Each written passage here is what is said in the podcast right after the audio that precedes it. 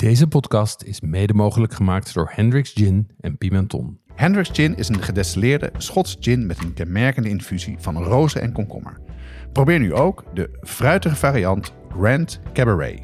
Pimenton is dé webshop voor foodies. Ze hebben meer dan duizend ingrediënten van over de hele wereld die ze snel en voordelig versturen vanuit België. Ook bij ons geldt geen 18, geen alcohol. Jonas, heb jij wel eens een eh, frikandel speciaal gegeten? Een open ruggetje? En nee, eigenlijk niet. Ik, ehm, misschien onbewust in een, in een bitter garnituur. Ja. Eh, dat zou best wel kunnen. Maar ehm, ik heb nog nooit een frikandel besteld en nooit opgegeten. Wel een kroketje, vind ik heerlijk. En zeker vroeger op weg naar huis van school fietsend even bij de Vlaams Friethuis tegenover Tuschinski in Amsterdam. Maar dat moet ik niet meer doen.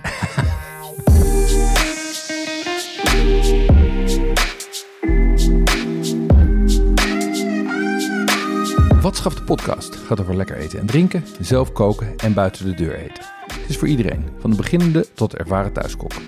Deze aflevering gaat over de Thaise keuken. We geven een introductie van deze keuken. En hij is ook vooral bedoeld om jullie te helpen die keuken wat beter te leren kennen. Ja, en eh, we roepen de, de hulp in van een expert die hier echt verstand van heeft. Ehm Onno Stine van On Off Spices.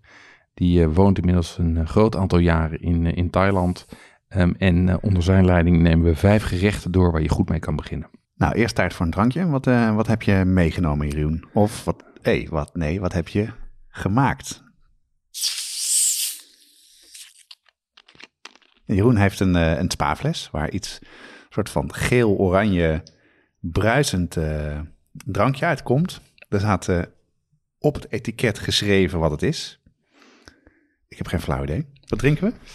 Dit is eh, eh, gemberbier. Oh, lachen. Ehm, dat is eh, favoriet van mijn kinderen. Ehm, eh, maar de varianten in de winkel, je hebt een aantal kan je daar krijgen, maar die zijn vaak te slap en te zoet. ja? Dus toen dacht ik, kan ik dat niet zelf maken? En ehm, eh, ik heb hier de, de snelle route gekozen. En die maak je met eh, gembersap, limoensap, suiker, water en gist. Gewoon bakkersgist.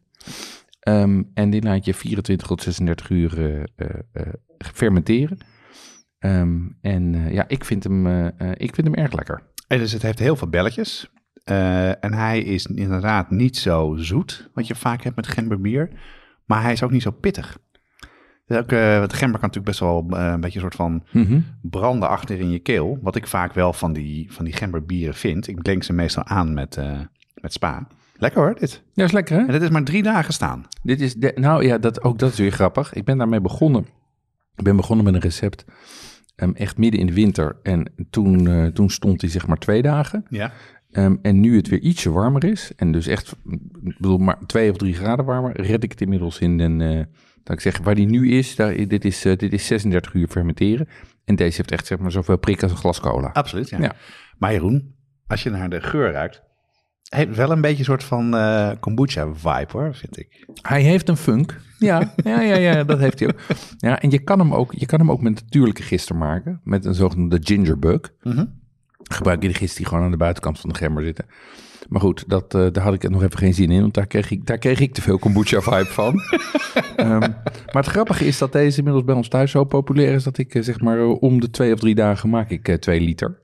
En eh, eh, dat wordt gewoon... ik, ik, ik koop eigenlijk geen eh, gemberbier meer. Wat grappig. En, Ja. en er, zit, eh, oh, er zit water bij. Ja, het is, het is echt heel simpel. Je draait gember met suiker en eh limoensap stuk. Ehm dat doe ik in zo'n klein blendertje. Daar heb ik je nog niks over verteld. Maar dat is mijn nieuwste, nieuwste liefde in de keuken. Is de Magic Bullet. Zo'n heel klein blendertje. Ja. ehm, die je heel goed kan gebruiken om, om alle harde dingen te malen. Maar ik gooi er dus gewoon eh, een ons gember in.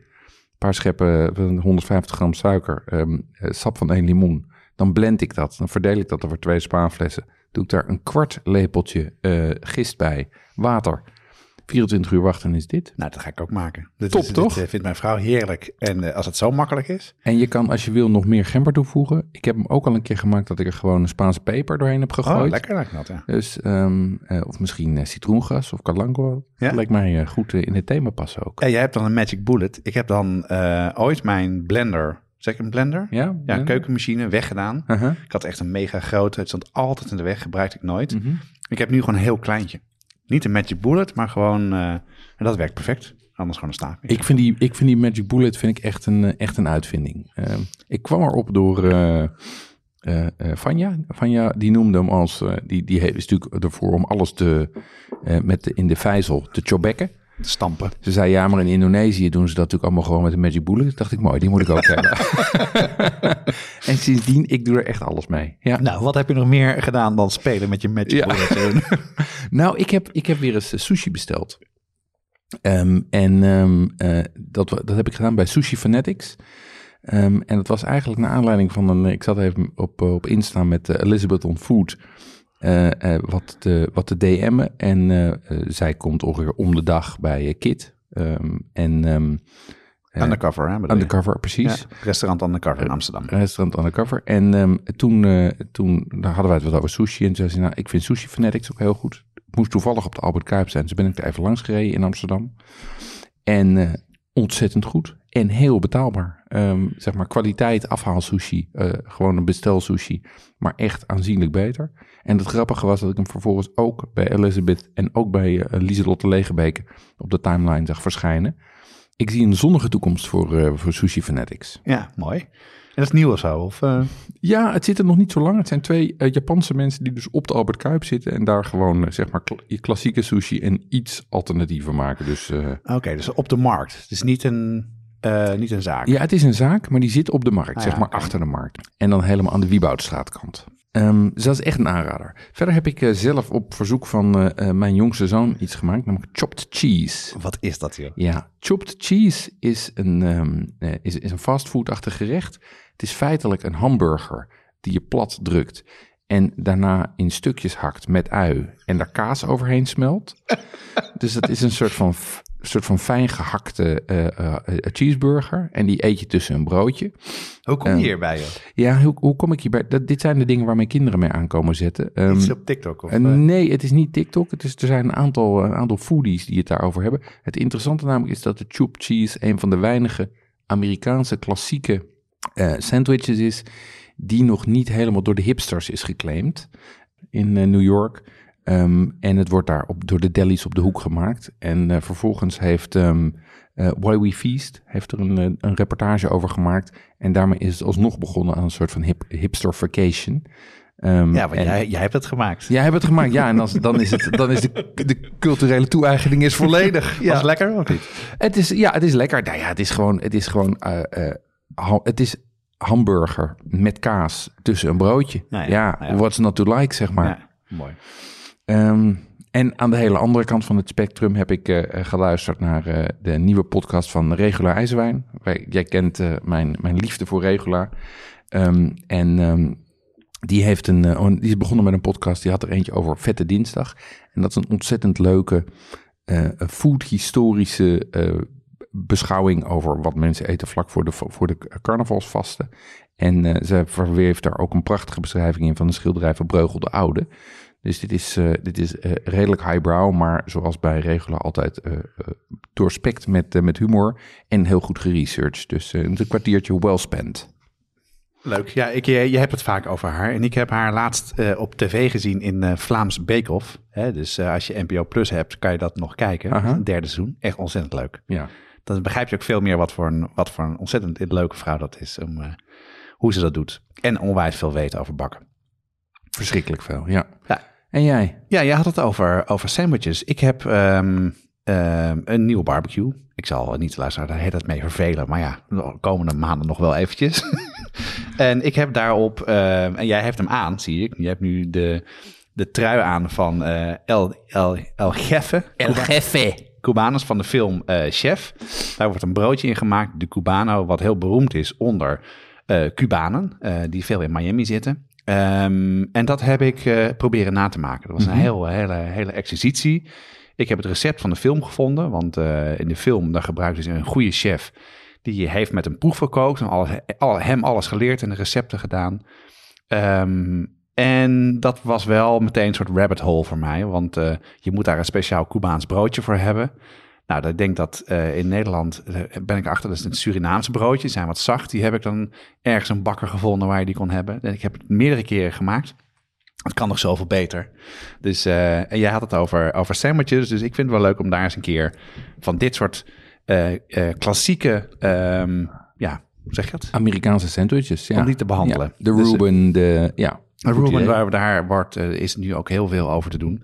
En ik zal ook op de show notes een video zetten van de Foodbasker. Dat is een van mijn favoriete eh, culinaire YouTube-videogasten. en die, heeft, die is dus geweest ook in, eh, in Miami. Hij heeft daar gegeten, heeft het helemaal nagemaakt. Heeft het broodje ook helemaal zelf gemaakt. En eh, nou, het genieten is dat. Verder heb ik eh, een dinnerbox besteld bij Café Modern. Dat is een, eh, een restaurant in Amsterdam-Noord. En dat is altijd een hele prettige plek om te eten. Het is Ja. niet zo highbrow, onwijs goed gekookt, maar ook een hele goede bediening. En, eh, dus ik was wel benieuwd. Eh, ik had mensen er wel over gehoord. En dat was echt ontzettend goed. En wat er zo tof aan was, het was heel makkelijk. Het eerste gerecht was koud. Ja, Eh, het tweede gerecht eh, moesten we alleen even een soep opwarmen. En het laatste moesten we heel even in de oven schuiven. En dat was, eh, nou uit mijn hoofd, 28 euro per persoon. oh ja. Of 25 euro zelfs. Ja, En we hebben met z'n drieën gegeten. Hebben ontzettend lekker gegeten. Echt heel lekker gegeten. En, maar niet met allemaal zakjes en dingetjes. En heel veel afval. Wat je bij heel veel van die high-end eh foodboxen hebt. Dus eh, dat, eh, die ga ik nog wel vaker doen. Dat was echt, een, echt een tip is dat. Het is alleen maar op zaterdag. Je moet wel hun Instagram in de gaten houden. Want ze hebben geen site. En je moet ze gewoon mailen. Ik was in de, in de spambox terechtgekomen. Dus ik denk, eh, wordt het nog, eh, krijg ik nog eh, contact? Maar dat is allemaal goed gekomen. En als laatste heb ik weer wat nieuws gemaakt. Dat is eh pho of pho. Ja, ik ga, ik, ga er niet eens aan beginnen. Dat is een Vietnamese, hele de bekende Vietnamese noedelsoep. ja. ehm, die je maakt op een basis van bouillon van rundvlees. Dus een, en maar een heel erg veel frisse kruiden gaan er doorheen en verse kruiden. En ehm, we hadden gewoon een vrij grote hoeveelheid bouillon daarvan gemaakt en daar eh, een veu van gemaakt. Dat was eigenlijk eh, relatief simpel te doen. Mhm. En eh, vond ik ook wel passen bij waar we het nu over gaan hebben, Thais namelijk. Want veel van die ingrediënten komen ook in de keuken voor. Jonas, we hebben een aflevering gemaakt over hot sauces. Dat deden we samen met de mannen achter Heat Supply. Deze hot sauce bazen hebben zelf ook een serie saus uitgebracht. Rijmakers, heetmakers genaamd. Ja, en dat zijn sauzen die niet alleen maar focussen op hitte, maar ook op smaak. En dat is voor ons een kenmerk voor een goede saus. Ze lopen op in pittigheid, eh, van de milde immune booster tot aan de brain buzzer die behoorlijk heet is. En eh, wat ik er zo leuk aan vind is dat het een echt Nederlands product is en dat het prachtige flesjes of doosjes zijn. Nou ja, een flesje die uit een doosje steekt. Eh, heel mooi en eh, leuk als cadeau. Je vindt rijmakers heetmakers op heatsupply.nl of vraag ernaar bij je delicatessenzaak. Dan naar het hoofdonderwerp, de Thaise keuken. Hoe heb jij de Thaise keuken ontdekt, eh, Jonas? Ja, eigenlijk heel laat. En dat is wel heel gek, want ik woonde toen in de buurt van de Nieuwmarkt in Amsterdam. Dat is vlak bij de Zeedijk. En de Zeedijk is de plek waar, nou, waar het, veel Chinese restaurants zijn. Dus ik ken Nam Ke bijvoorbeeld wel, wat wel veel mensen misschien kennen, ook van de film. Maar Thais niet. En pas toen ik ging eh, studeren, eh, tipte iemand mij eh, een snackbar, Snackbar de Bird. Eh, dat was ook vroeger een snackbar en die heette nog hetzelfde. Heel klein, kan je zitten echt dicht op elkaar. En toen ik daar eenmaal op aan ga- gaan eten, toen was het voor mij geen weg meer terug. Ehm, het was zelfs zo erg, als ik daar binnen kwam lopen, wisten ze precies al wat ze moesten maken. Dus dat, dat was... eh, dat, dus, en, en ik ben ook in Thailand geweest en daar heb ik het echt geproefd. En dat was heel leuk, was op mijn verjaardag was ik daar. Toen waren we in een soort van restaurantje, wat ja, eh, plastic tafeltjes, alles open. Een hele grote vrouw, wat je niet zoveel ziet. Eh, veel Thais zijn heel slank. En die zei, you, come to kitchen, big honor.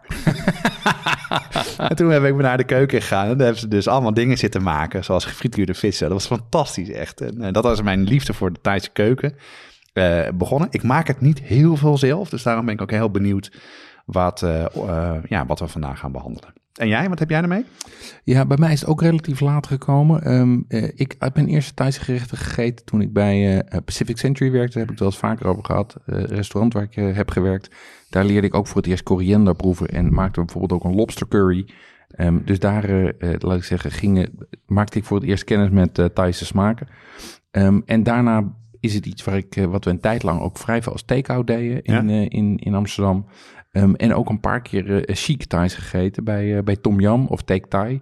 Wat meer de upscale eh, Thaise zaken zijn. Want dat vind ik wel leuk aan Thais. Dat dat ook, ook al geruime tijd en wat meer upscale zaken hebben. Ehm, en inmiddels kook ik regelmatig, maar wel altijd uit kookboeken. Want omdat ik er ook nooit geweest ben, heb ik eigenlijk niet een goed referentiekader over wat ik precies dan moet maken. Dus ik blijf er altijd heel dicht bij de instructies. Ja, ja ik ook. Ja. Hey, wij, uh, we hadden dit, uh, het gesprek hierover, om, uh, omdat ik denk dat veel mensen die kennen Thais wel van, nou, zoals wij het ook kennen. maar we wilden eigenlijk bewust een aflevering maken die gaat over hoe je moet beginnen. En toen zei jij meteen, oh, dat weet ik wel. Dan moeten we, dan moeten we Onno hebben. Ja. Vertel. Ja, kijk, Onno is, was de IT-manager bij mijn eerste werkgever, ruim 20 jaar geleden. Um, en nou, we reden vaak heen en weer vanuit Amsterdam naar de Meer, waar wij allebei werkten.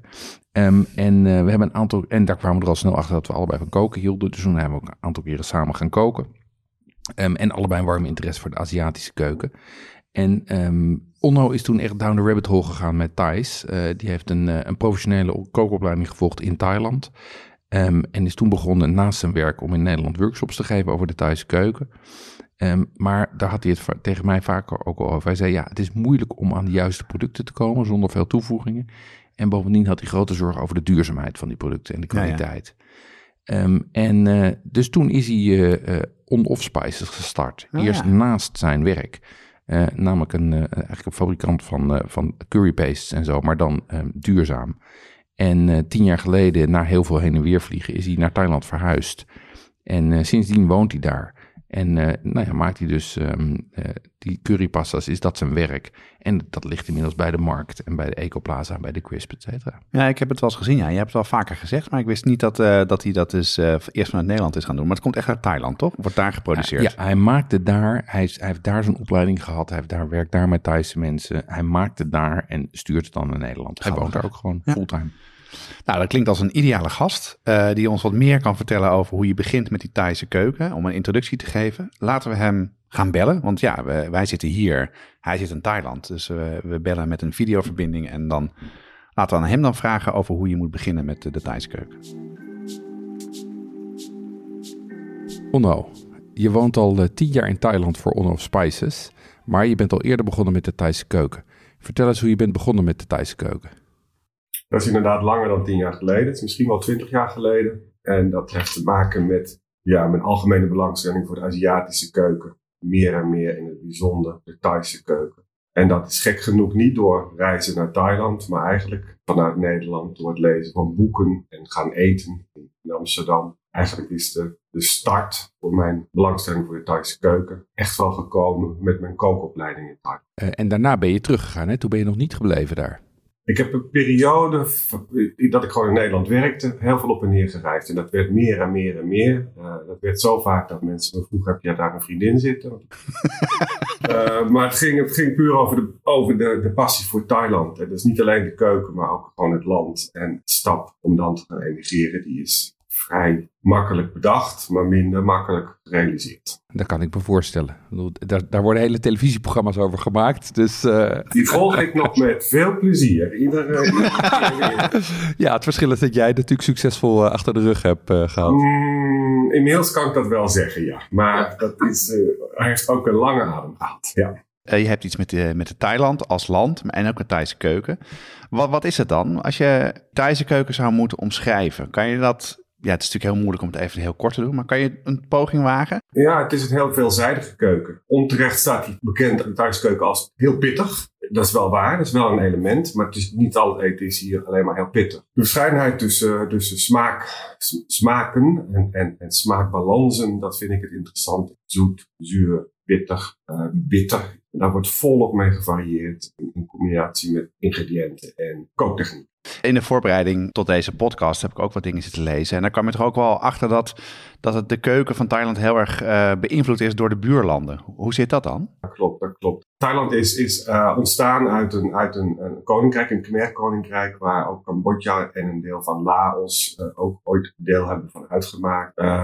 stukken van Maleisië, die zijn ooit Thais geweest. Dus grenzen zijn verschoven. Thailand is misschien wat kleiner geworden. Heel veel regionale of buurlanden invloeden zijn altijd gebleven. Uh, het allerberoemdste gerecht van Thailand is de, de somtam, de, de groene papaya salade. Dat willen Thai niet weten, maar die komt gewoon uit Laos. Dat is het nationale volksvoedsel. Maar zeg niet dat het niet Thais is. Natuurlijk ook gewoon de Chinese invloeden. Dat 70% van de Thai heeft Chinese voorvaderen. En dat zie je dus ook heel erg in, in, in het eten terug. Dat klopt, dat klopt. Een van de fascinerende ontwikkelingen die ik ontdekte toen ik hier net was, is de combinatie van Italiaans met Thais. Er wordt heel veel gecombineerd met, uh, met tomatensaus en spaghetti. En dan wordt daar een Thaise versie van gemaakt. Dat is grappig dat je dat noemt, want ik was ook wat research aan doen. Ik zie dat er hier nu in Amsterdam de eerste Thai-Italian is geopend.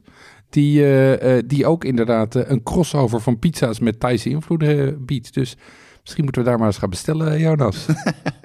Jij noemde net die, die, die vijf smaken. Um, hoe zit het qua structuren? Wat zijn, de, wat zijn zeg maar leidende structuren als het, of kooktechnieken die je veel tegenkomt in, in de Thaise keuken?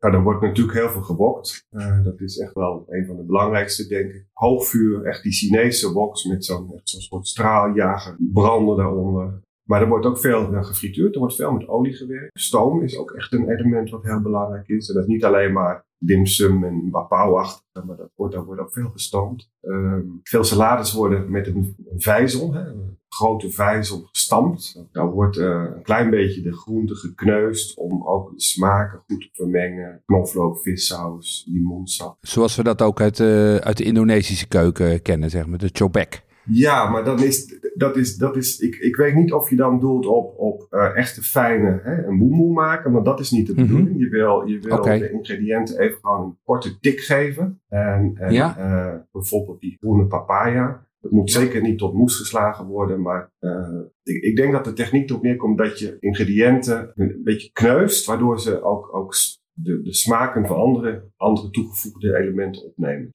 Nee, ik snap het. Ja, kneus is natuurlijk een, eh, eh, de, de- hoe noemen ze het, de smashed cucumber salad, zeg maar in die lijn. Dat je een, eh, dat je een eh, vooral groente een beetje gaat slaan of knijpen, wat wij bijvoorbeeld ook wel met, met kool doen voor koolsla, om te zorgen dat, het, dat de smaken meer, meer mengen. Om dat eigenlijk dat, dat mengingsproces te versnellen. Klopt, klopt helemaal. En dan, en dan de, de, de zuurelementen van limoensap en het zout, die zorgen natuurlijk ook nog voor een bepaalde afbreking. Ja. Als laatste is, er wordt er heel veel gegrild. Dus wat je in Nederland de barbecue zou noemen, maar grill is eh, overal aanwezig. Dus dat is veel, veel kip en veel varkensvlees. Eh, maar ook wel heel veel, heel veel seafood, inktvis, mos- mosselen.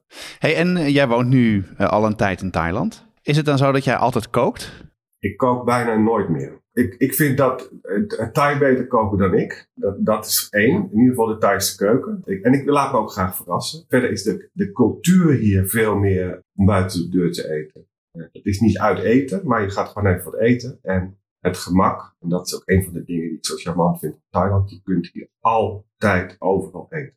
24 uur per dag. Mijn, mijn eetpatroon verandert ook gewoon. Ik eet als ik, als ik trek heb. En ik eet niet als het, als het op lunchtijd is. Of die, die momenten die, die verschuiven. Wat ik wel doe, is westers koken. Dat laat ik weer niet door een Thai doen. Dus dat doe ik echt wel een stukje beter. Eh, maar dat, is, dat zijn niet meer zo'n hoogdravende dingen zoals ik destijds met jou heb gedaan, Jeroen. Dat gebeurt zelden of nooit. Waar, waar liep jij tegenaan toen je begon met die cursussen? En toen je begon met, om mensen te leren die Thaise keuken eh, te snappen? Waar, waar, moet je beginnen? Ik moest altijd ingrediënten uitleggen. Dat was de eerste les. Letterlijk, wat is het verschil tussen een, een, een lente-ui en een charlotte? En dan wat exotische dingen als eh, hè, citroengas, uh, galangal laos. Allemaal van die smaken die, uh, die voorbij komen in, uh, in de keuken. Snijtechnieken was ook een belangrijk element in mijn, in mijn workshops. Ja, verder was het de, beschikbaarheid van ingrediënten. Dat was wel, wel een uitdaging. Gelukkig in Amsterdam toen niet. Maar ik, ik, ik, vreesde dat mensen buiten Amsterdam moeilijke aanvoer hadden van ingrediënten. Wat zijn de ingrediënten waarvan het essentieel is dat je de juiste krijgt, waar laat ik zeggen geen substituten voor zijn?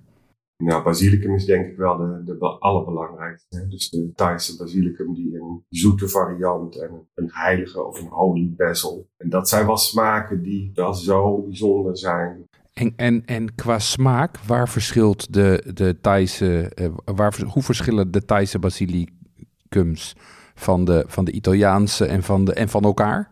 Ja, ik denk, weet je, de, de, de holy basil is, is meer anijsachtig. Die wordt ook veel, veel in, de, in, de, in de Vietnamese keuken gebruikt. En ja, sweet basil is, is duidelijk wel wat zoeter. Wat zoeter. Dat zit gewoon wat meer uh, zoete smaak aan. Minder kruidig. Minder kruidig, minder uitgesproken. Uh, ook wat ja. wel, wel, wel toegankelijker. Ik, ik zou de Italiaanse basilicum ook wel toegankelijker noemen. Ja. vind ik moeilijk om die twee met, met de Italiaanse te, te vergelijken. Het zijn gewoon drie verschillende smaken. Ja, en Italiaanse basilicum voeg je bijna altijd op het laatste moment toe. Thaise basilicum, die kan je ook heel goed gewoon meekoken of roerbakken, toch? Ja, ik, ook het laatste moment. Oké. Wat je vaak, er zijn een aantal gerechten. Een, een van die hele beroemde is die Thai, Thai basil, die pad kapau uh, met chili en knoflook. Dat wordt echt op het allerlaatste moment toegevoegd. De, de blaadjes worden wel zacht, maar um, je, wil, je wil dat niet, niet te lang meebakken. Um, jij noemt net even voor de vuist weg uh, pad krapau. Wat is dat? Dat, is, dat zou ik nummer, nummer twee noemen in Thailand van populair eten. dat is, uh, dat is uh, vaak gehakt van kip of van varkensvlees, gebakken met flinke hoeveelheden knoflook, chilipepers en Thaise basilicum. Ja, dat heb ik wel eens gegeten, ja. Dat is weer op witte rijst met een spiegelei erop. En dat kan je hier altijd eten. Dat kun je maar eigenlijk iedere, iedere dag voorzetten. Het is gewoon geweldig. Jij noemde net uh, een, aantal, uh, een aantal verse ingrediënten die echt kenmerkend zijn en noodzakelijk zijn om goed thuis te kunnen koken. Um, maar de, de voorraadkast, zeg maar, de, de, houdbare producten, die zijn ook heel kenmerkend. Hè? Kan je ons even aan de hand meenemen door de, door de belangrijkste producten in de voorraadkast? Nou ja, je hebt in ieder geval de, de, de visgebaseerde producten. De, de lijn van, van oestersaus, vissaus, garnalen, garnalenpasta, gedroogd ook.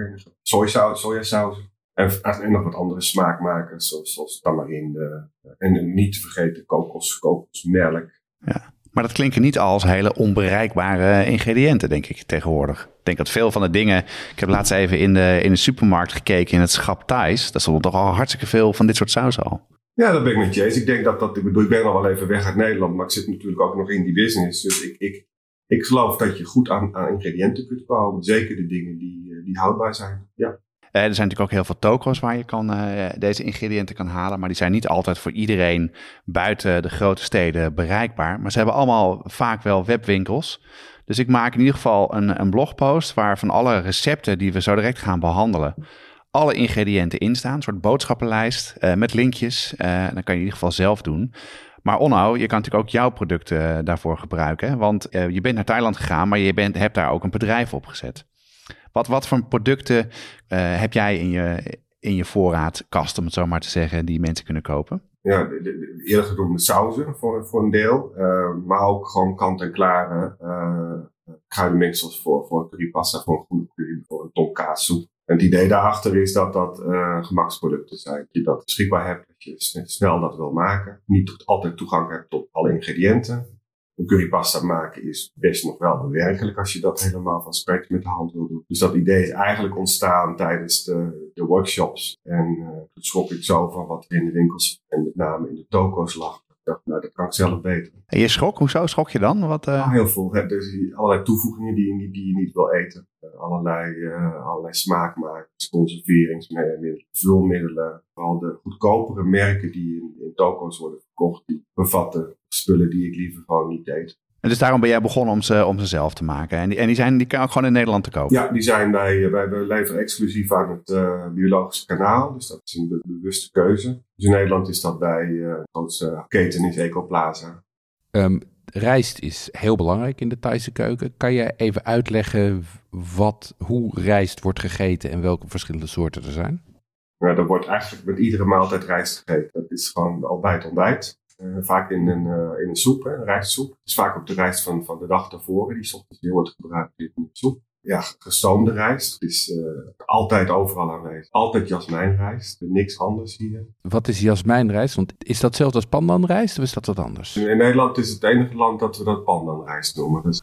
Oké, okay, dus als ik, in, als ik in Duitsland jasmijnrijst op de kaart zie staan, dan is dat pandanrijst uit Nederland? Ja, ja. Nee, ik, ik, zou er niet mijn hand voor in het stuur willen steken dat je nergens een woord pandanrijst kan komen. Maar het is een hele eigenaardige uh, naam die in Nederland uh, ja, bekend is. Ik heb me laten uitleggen dat dat komt dat de geur van het pandanblad doet denken aan de jasmijnrijst. Aha. En, en is, dat een, is dat een bepaald soort rijst of is, het een, uh, is, het, is die geur uh, eraan toegevoegd? Nee, het is, het is de rijst van hier. Hè. Dat, is, dat is de variëteit die hier heel goed groeit. Uh, waar Thailand ook beroemd om is. maar ook Vietnam en ook, ook Myanmar. En die groeit hier in dit klimaat fantastisch. En dat is ook ja, de rijst van, van deze regio. En vooral niet te verwarren met basmati. En, ehm, en wordt die vooral gekookt of gestoomd? Of hoe wordt die, uh, hoe wordt die bereid over het algemeen? Ja, het zijn rijstkokers. Hè? Het proces is eigenlijk stomen. De rijstkoker is hier ook zo'n standaard apparaat wat, wat iedereen heeft. Ja, wat mij betreft de beste manier om rijst te koken. Gaat nooit, gaat nooit verkeerd. Is ook maar allerbeste aankoop ooit. Daar is, daar is Jonas van harte mee eens. Ja, ik heb hele dure gekocht. Uh, dan een Yum Asia, maar dat is dan een Engels merk. Maar dat lijkt op die, op die uh, Japanse. Maar dat werkt ook perfect. Dan heb je ook verschillende kookprogramma's voor korte, lange rijst. Wil ik het kort, midden of heel erg goed hebben? Dat werkt echt. Dat is echt een groot verschil. Over die pandanrijst, hè, daar heb ik maar eerder wat over gelezen. Dat is inderdaad zo dat uh, je hebt de goedkopere versies in Nederland. Daar wordt gewoon de, de geurstof aan toegevoegd.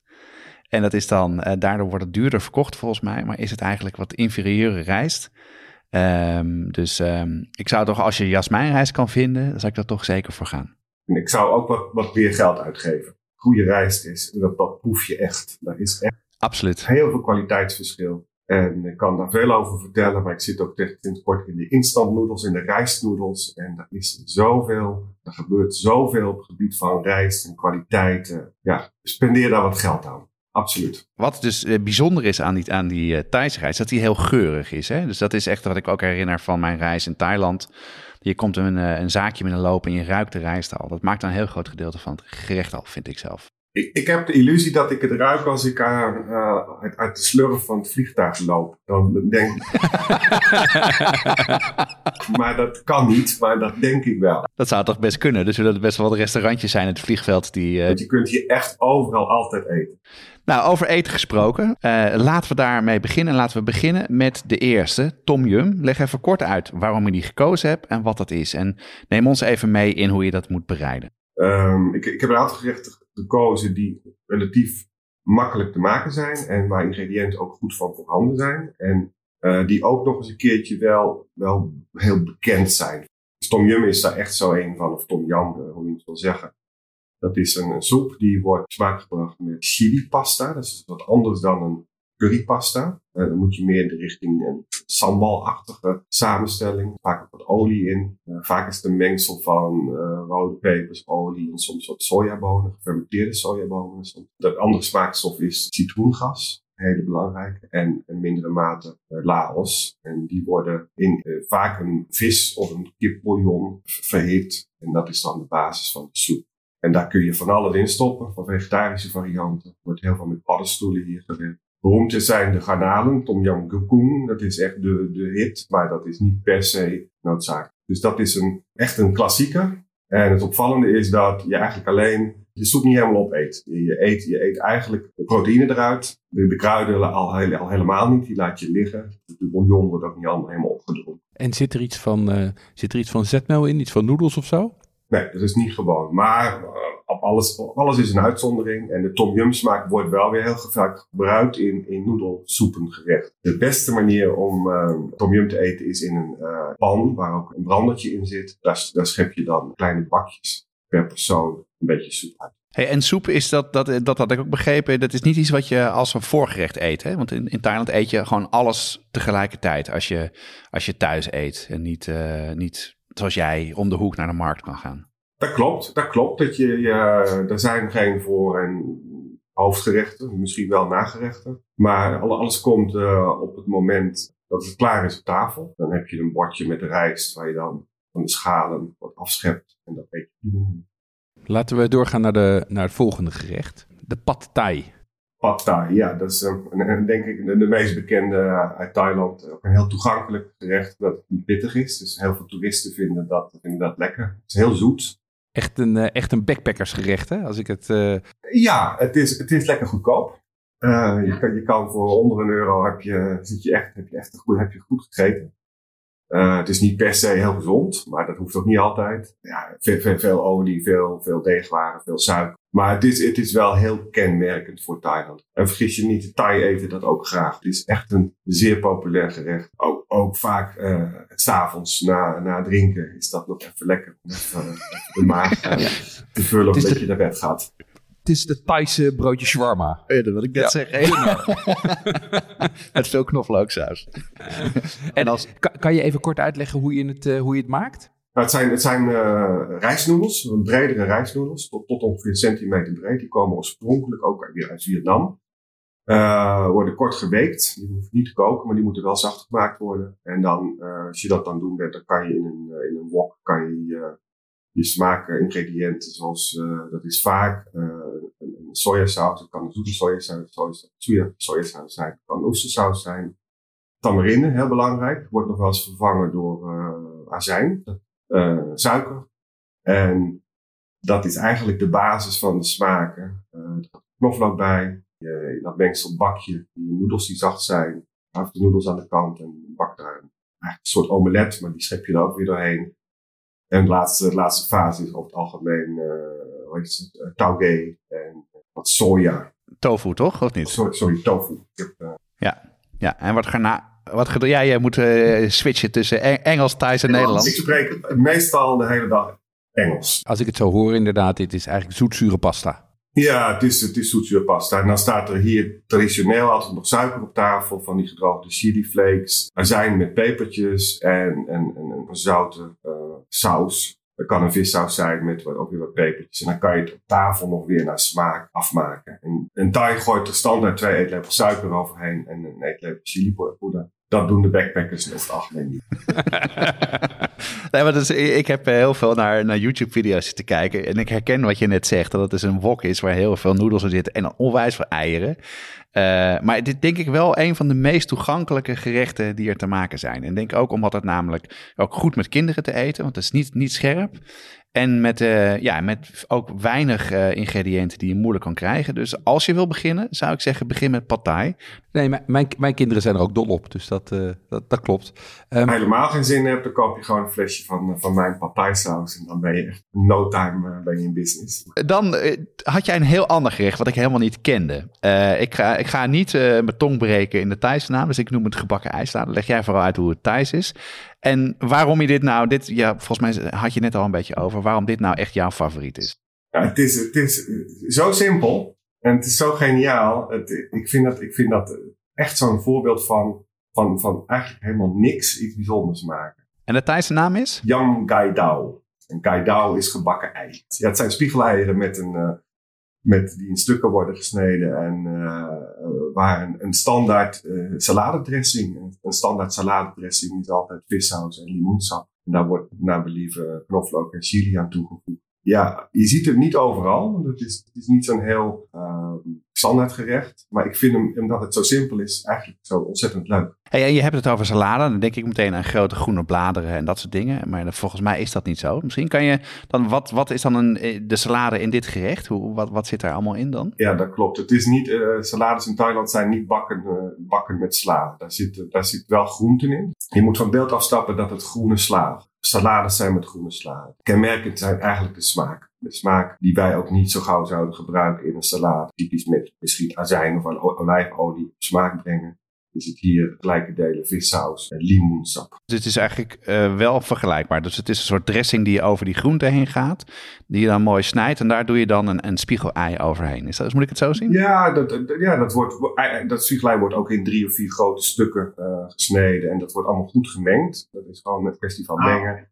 Er zit een tomaatje in, er zitten wat witte uien in. Uh, Chinese, Chinese selderij is een heel belangrijk element in, in de salades is geen bleekselderij, maar dat is een dunnere variant. En kan ik die, die Chinese selderij, want die is hier wellicht moeilijk te verkrijgen, kan ik die vervangen door, door, door westerse selderij? Of is dat eigenlijk is dat een hele andere smaak?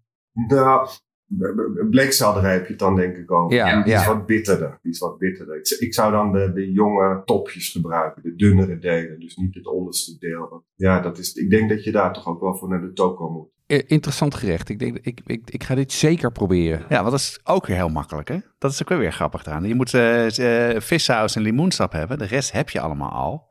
Alleen het is een iets andere bereiding. En nog voor de mensen, luisteraars, alle recepten die we nu bespreken, gerechten die we bespreken, komen ook op de site staan. Dus uh, don't, don't worry. Laten wij dan doorgaan naar, uh, naar waar iedereen de Thaise keuken mee associeert. Tenminste, ik, sprak hij voor zichzelf. Um, curry's. Groene, rode, panang, gele.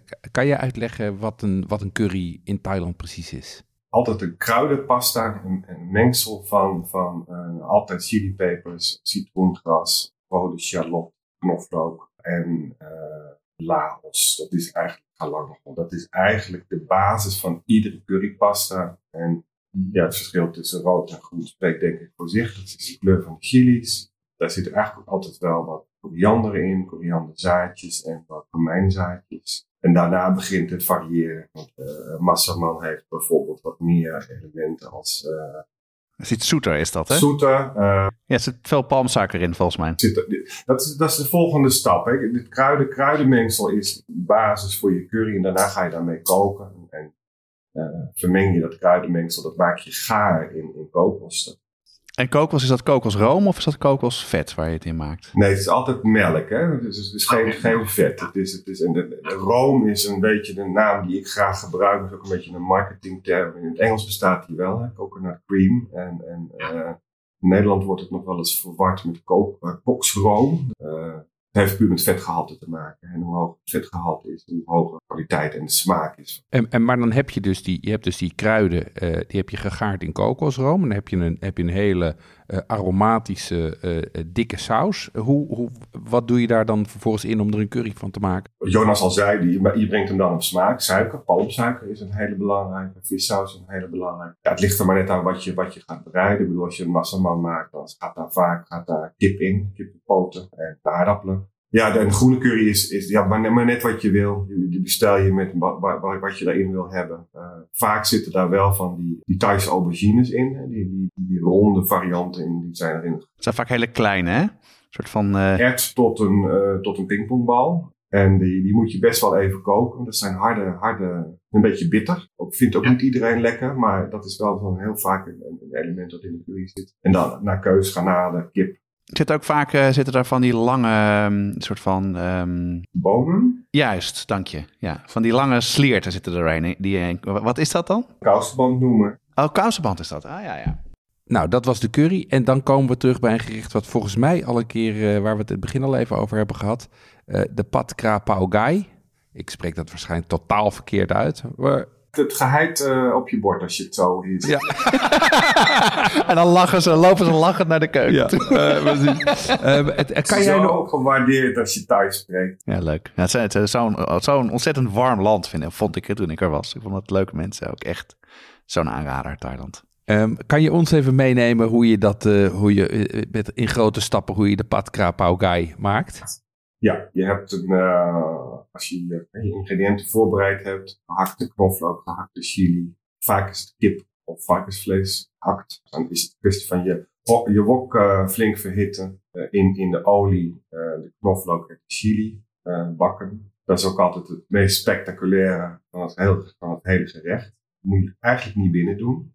Want die chili, die, eh, die chili en die olie, die slaat meteen op je keel. En als je pech hebt, heb je de rest van de dag heb je dat in huis hangen. Zelfs hier op de food courts buiten beginnen mensen meteen te hoesten. Je wordt echt zo'n golf van, van kuchende mensen. Uh, dat is, maar dat, is, dat hoort erbij. Dat is, dat is, zo is dat nou eenmaal. Dus dat is een, uh, niet per se een, uh, een, We hebben het ooit op een beurs in Duitsland gedaan. Nou, dat werd niet gewaardeerd. Dat stond binnen. Stonden we dat te doen.